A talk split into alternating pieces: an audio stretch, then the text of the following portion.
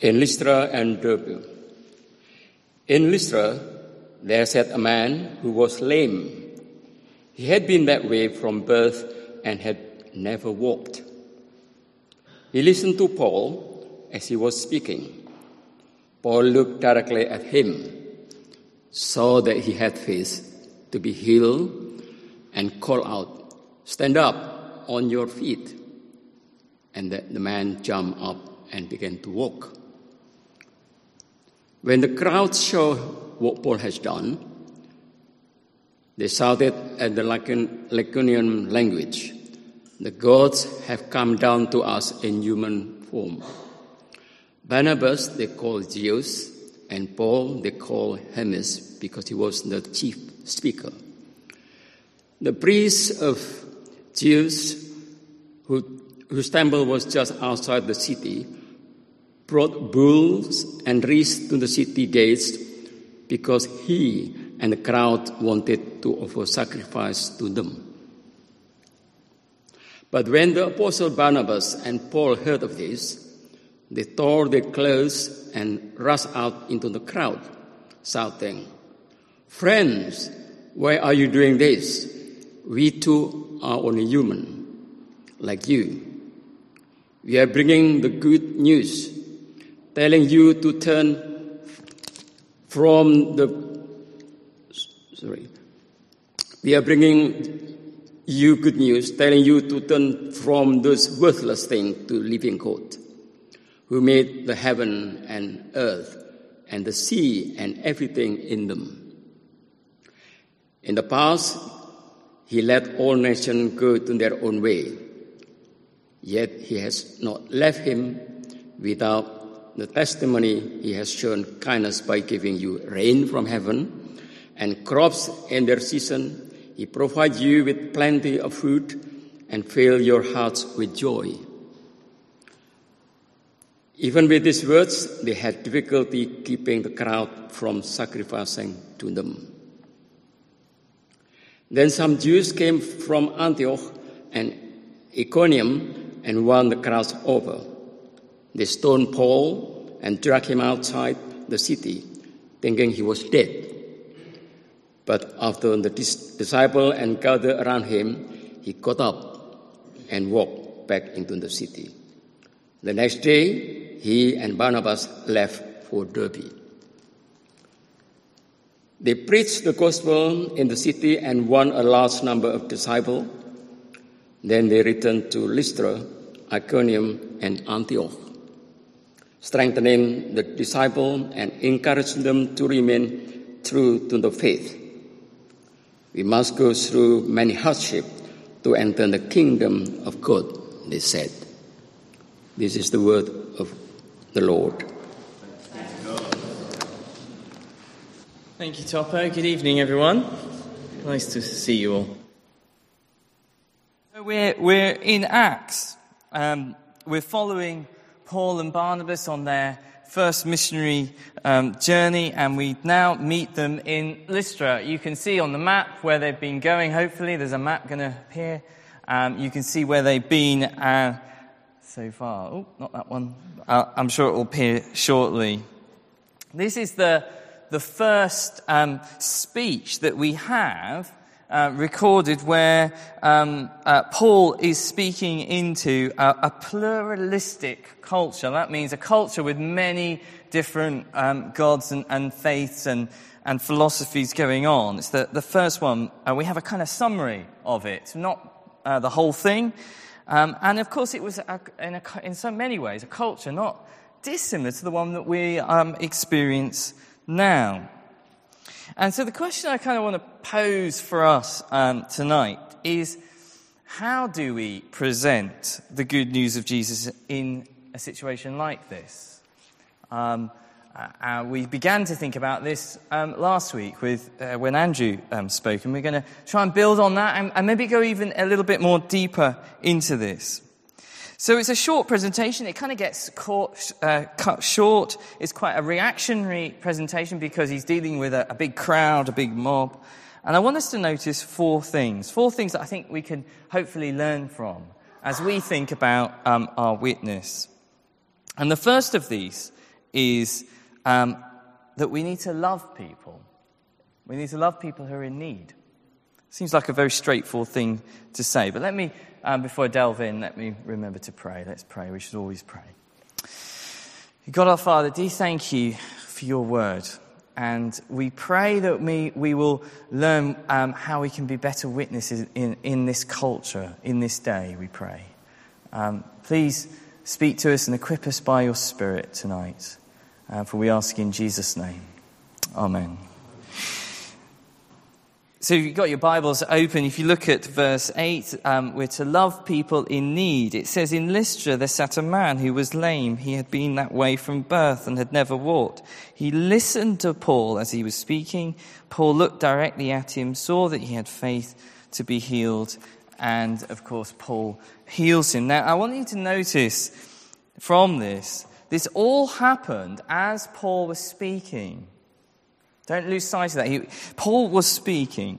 So, what we have here really is a really good example of word and deed coming together, operating together. Jesus did it himself. He didn't just speak, he didn't just preach, he teach, he, he um, healed people. He did both together. Peter does the same. You can check it out in Acts chapter 3.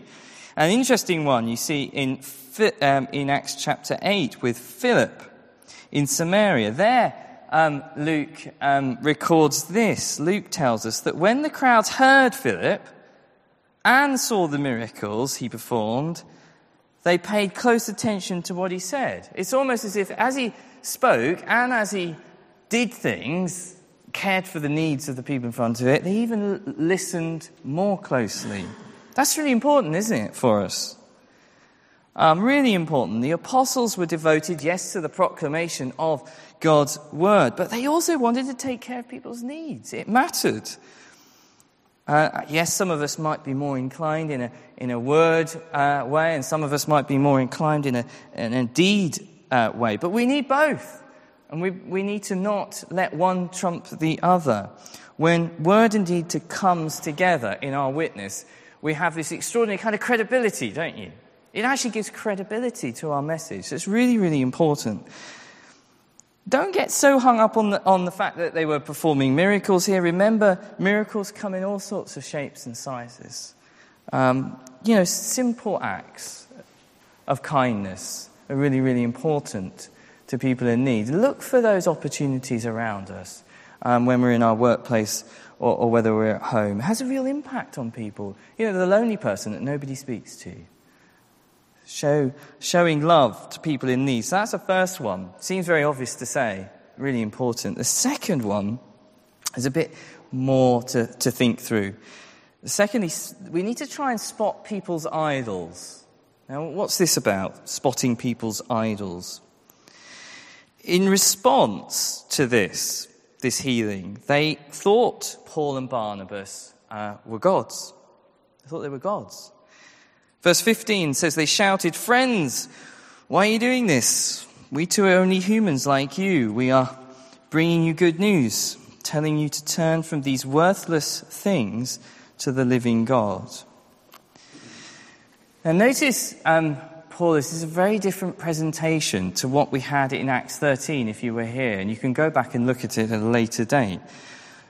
For example, Paul doesn't come in here and start quoting the Bible. Now, of course, I, am sure he probably did get to that, and we should get to that, but he doesn't. So, how do you show people that they have a need of, of Christ if they don't believe the Bible, they don't believe the law of God, they don't believe in judgment, they don't have a sense of guilt within them, they don't have a sense of heaven and hell and need to stand before a single God? How are you going to, to, to show people? In Acts 13, Paul gives uh, what is um, uh, to his Jewish l- listeners, he gives them all those things the law of God. He talks about justification before a single God. He quotes the Bible numerous times. How are we going to do that?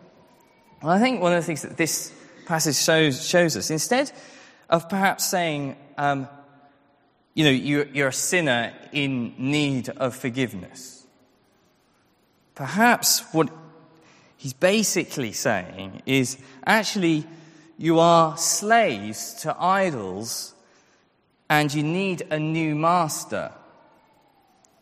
Do you see how it's, it's saying the same thing, but in a different way that will help, hopefully, connect with people?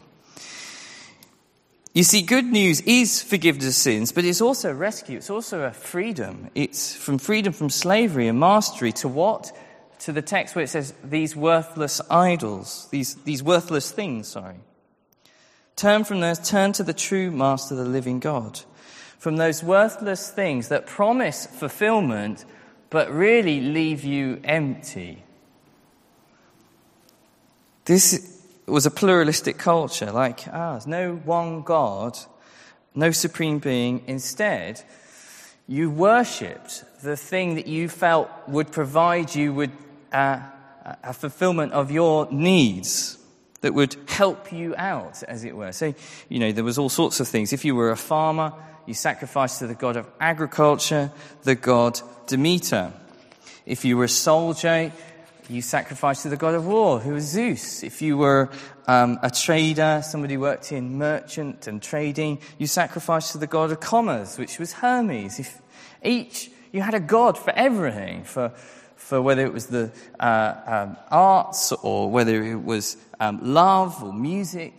Even Caesar was a god because he's providing something for you. He's going to give you something. So you could sacrifice to even uh, a person. That's how it worked. There were the things you put your hope in, the things that bring you meaning in life. And Paul says you know, these are worthless things. That's quite a strong thing to say, isn't it? Quite a strong thing to say. And he says, now turn to the living God. So he's saying turn around. There's the repentance. But why, why do it? Where does he go next in his presentation? He says, because this God, verse 15 continue, made the heaven and earth and the sea and everything in them. Verse 17, he's not left himself without testimony. He's shown kindness by giving you rain from heaven and crops in their season. He provides with you with plenty of food and fills your hearts with joy. You see, the, the true God has been giving you things already without you realizing, even though you, you ignore God. He is the master that we need, the true God.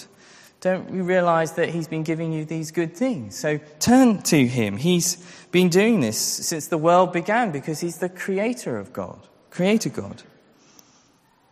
You see, everyone, so if we step back, you see, when we look at our world, we, you have to, we need to see that everyone um, lives for something, an idol. Even if you say, I'm not religious, everyone is sacrificing for something to bring meaning and purpose into life. And whatever that is, that is our, our idol. Um, that is our master. And we need to sort of draw those out when we're, we're witnessing to people. So, for example, it could be that relationships, um, that you're living for a, for a partner, living for a, the hope of a boyfriend or a, a girlfriend that you've always longed for. Uh, and of course, that thing, therefore, um, can control you. It can become your, your master in your life. You think to yourself, if only I had him or her, my life would be fulfilled. And so what you do is you sacrifice to that, don't you? You sacrifice all your time, your, your energy, your emailing, your Facebooking, your, all this goes into, and of course you become a slave to it, to that end. See, the truth is, for all of us, we, we, we don't control our own lives. We're not, in, we're not our own masters. Um, something will be an idol because it can be wealth, money, um, it can be success, it can be achievement, it can be power and, and status, and they come out in different forms and in different ways. So you will do anything to get it, to go after it, and to keep it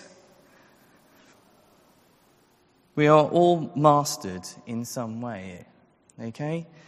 And Paul comes along and says, only the true God and the living God can liberate you from this master over you, um, can set you free from all those other worthless, empty things. Those things, which ultimately, um, all they do is they take and they take, they will eat you up and eventually they can spit you out because they don't work. They can't fulfill what they promise. But the living God, what does the living God do? The living God is just, just gives and gives and will fill you up. He won't spit you out. He will just keep on giving. He's already giving you creation and crops and all the things around you you enjoys that you live for. And you see how we start to unpack what a true and living God is. You see, when we make worthless things our master, they're actually very unforgiving. Um, they're very unforgiving. See, if you make, I don't know, career um, the thing that you go after, um, but in your career you, you start to, to make uh, mistakes, um, it, things go a little bit wrong. What, what happens to you? How does it eat you up? It eats you up because you, you start to, um, you, you start to, to beat yourself up, don't you, to start with? Oh, I didn't, shouldn't have done that. And then you worry about your boss, that they're going to somehow kick you out. And so it masters you. Whereas you see, God, the living God, never going to kick you out when you come to Him. Um, he's always ready to forgive you and to accept you. You see, the living God is the only master who comes down to give and not to take. And because he came as a human and gave himself up for us. So if we fail, he will forgive us. And of course, all other gods cannot do that. They're empty, they're worthless, they can't deliver on their promises. Now, in, a, in modern um, London, this is very much, I think, you know, we need to start to understand how this works out and plays out in people's lives because this is how people think. If you go in and you start with law, you talk about the Ten Commandments, um, I don't know, you, you say you need to be forgiven, you know how lousy you cheat, you um, sleep around, um, you need God's forgiveness. And of course, in a way, all those things are true, but what are they going to turn around and say to you? Probably, and this is my experience, is that, well, everyone needs to work out what is right and wrong, don't they? Um, uh, don't impose your moral standard on mine. Um, it's all relative, isn't it, really? Um, and you just get kind of um, just into some sort of moral debate, really. And you never really get to talk about, about Jesus. Instead, I think it's something like this. Somebody says, you know, why do I need Jesus? Why do I need Jesus? You could say something like this, and you're going to have to flesh this out. I've been trying to work on this. Say, well, everyone's living for something. What are you living for? What's your hopes? What's your dreams and, and longings? What do you hope for in your life? And then as you unpack it, you start to discover whatever there is, they're going to actually master you. And they will disappoint you. Even our best relationships, that person is going to die, isn't it, on you? Can't be sustained. But now a master is available if who you get and understand will satisfy you beyond your wildest dreams, beyond your wildest hopes, who will forgive you, who will sustain you and set you free. This is a whole kind of different way, isn't it? Of it needs practice. I'm not saying it's an easy thing to do to spot idols, but I think it's something we need to to try and do. Um, thirdly, we need to persist when rejected. Verse 19 Then some Jews came from Antioch and Iconium and won the crowd. They stoned Paul and dragged him outside the city, thinking he was dead. But after the disciples had gathered round him, he got up and he went back into the city. And also in verse 22, it says, We must go through many hardships to enter the kingdom of God. So, to being a, a witness um, to the good news of Jesus Christ isn't always going to be easy. Maybe you've already experienced that. We may be welcomed, we may be rejected. People may not want to, to talk to us or see us. Most of us, I course, will never be stoned. I think that is true at the moment. Most of us in this country, it happens in other countries.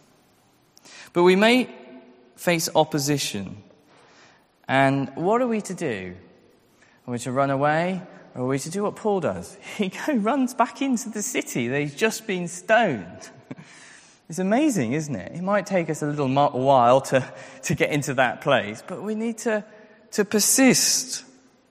After all, it was Paul who was Saul, who was stoning people and yet he became a follower. And sometimes the most unlikely people are the people who reject us but then come to faith. Um, I think we need to, to endure hardship. And I think that's what this passage is telling us. And of course, the world finds um, hardship a really difficult thing to cope with. Um, our culture, I think, is terrible at equipping us to handle suffering and hardship. Um, the 21st century secular culture says, well, what does it say the meaning of life is for most people? Well, the meaning of life for most people is just to be happy, isn't it? That's their number one goal, to be happy. You get to decide what you want to be and what you want to have. Choose a life that makes you happy and go for it. This is sort of happiness culture. Now, if that is the most meaningful thing in people's life, how, what happens when hardship comes along for most people? Well, when hardship comes along, it's, it's an aberration. It's, it doesn't seem to fit that worldview. They don't know how to handle it or what to do with it. It's an interruption. And suffering, therefore, cannot be in any way meaningful to people in those situations. You know, as, as Christians would understand, suffering can actually make us more humble, can't it? It can make us more gracious. It can, it can make us more uh, determined and patient and uh, understanding and all those things. It has meaning um, to us. But in, for most people, it's a disruption. It's not something, because it interrupts happiness. And so we want and so, what do we do if hardship strikes? Most people want to run and hide, they want to get out of it, um, they have no framework to filter it through. Um, and so, it's no wonder, is it, that we experience increasing an- society full of anxiety and, and stress and depression and suicide and all those things because people don't have any framework to handle that in a world that says happiness is the highest meaning of life. If you're a Christian, though, we have a different approach, don't we? Because we have a suffering servant who died for us. And so that means there is no pressure on us in the same way. I'm not saying it's easy, that life is easy. But you're not going to just pretend, you know, happy, happy, happy. No, you're saved by grace. Jesus Christ suffered and died for you. And when he suffers, he calls us to suffer like him, to be like him, and to follow in his ways. So it gives us an ability to persist. Now, why am I saying this is part of our witness? Is because the world will look at that and go, ah, that's just strange to them. Because it doesn't mean to say you don't cry and you don't weep and you don't shout and you don't scream and have all those kind of pains but you have a framework to understand your suffering in it because you have a suffering God who died on a cross. And so it, it fortifies you, it makes you, it gives you a, a new ability to move out into a world to say, I know a God who goes way beyond this world. He's the living God. Um, can I share that with you? Can I share this suffering servant who died for us? It will turn you from someone, um, it will turn us into somebody who gets up and goes back into the city. That's what I believe. And I'm not saying that is an easy thing to happen when we're going through hardship. But I do think that is something that we need to learn as we witness. Finally, nearly there, the fourth thing. Um, satisfy people's longings. Now, why did I say this? Satisfy people's longings. Verse 11. When the crowd saw what Paul had done, they shouted in Lycaonian language, The gods have come down to us in human form. Now, clearly, that's not the right response, is it? It's not the right response. Paul and Barnabas are horrified. They tear their garments. They've got the wrong end of the stick. But before we say, ha ha ha, those silly old Lycaonians, um, aren't they silly? Let's just think for a moment. There is a God who came down. okay? There is a God who came down. There's a God who came down in human form. Yes, they've got the wrong end of the stick, but the reason they did what they did. Now, what is the reason they did what they did uh, and worshipped Paul and Barnabas? What was it? Well, the reason was because they had in their culture and their history stories and legends and fairy tales about gods who came down. You see, all cultures have been filled with stories and legends of the, the supernatural the supernatural heroes of being from out there who come in and down, out of space, to fight evil with good. And the question we have to ask ourselves, and the question we can use as we witness is, why do we have those stories? You know, use those stories as we witness. You see, people say, people say, there is no supernatural, no miraculous beings, no supernatural heroes to save us. Yet, of course, we have a culture that is absolutely filled with loads and loads of supernatural beings that we um, go and watch every um, week or month, or however you get, how often you get out to the cinema or to watch the TV. Think about it. You've got Doctor Who. You've got um, things like the Marvel comics uh, heroes. You, you've got um, aliens, and you've got Narnia, and, and you've got Avatar, and Star Wars, and all those um, fantasy and adventure um, movies. Fantasy, sci fi adventures, one of the biggest selling genres in Hollywood. Why? Why? That's the question we've got to ask. Is because it's feeding upon a deep need within all of us a longing that there is something beyond this world. And because we know, as Christians, we know that to be true. We all have longing, itches that realism cannot answer. You know, why things like EastEnders always disappoint us eventually, don't they? And not that there's nothing wrong with realism uh, movies, they're good too, but. Yeah. But humans want to, we want to escape time and space. We, we do want to be immortal. That's why we like these things. We want to live forever. We want a love that never dies. We want um, these things because it's actually, the truth is, it's hardwired into our very being. We are fascinated with any stories beyond this world of communicating with aliens, with non human beings. I mean, why are there so many people who've gone up to Stonehenge two days ago? Is a, a case in point. Stories that tell us of a love that will not die, of stories where there will be that complete triumph over evil with good. But intellectually, people have been told the story that there is no supernatural, that there is no thing, nothing beyond this world. But of course, that, that aching and that longing within people is always there. And the reason it's there, you can see it's there because the Odeon, the cinemas, the television tell us that it is there. You see, these deep longings are kind of like what people call um, memory traces. Memory traces of how things were meant to be. Memory traces of a greater story, a story of ultimate reality, that we're all longing for. And Genesis 1 2, um, as you most of you are familiar with, the beginning of the Bible tells us what? It tells us that we were talking with non humans. We were walking with God, speaking with aliens, and who knows what other beings we were talking um, with. It tells us that there was a love with God that was meant to be without end. It tells us that there wasn't death for humanity, that there was no evil to triumph over. All these stories push us to those ultimate realities. And we can't just switch it off. People can't in our world just switch it off.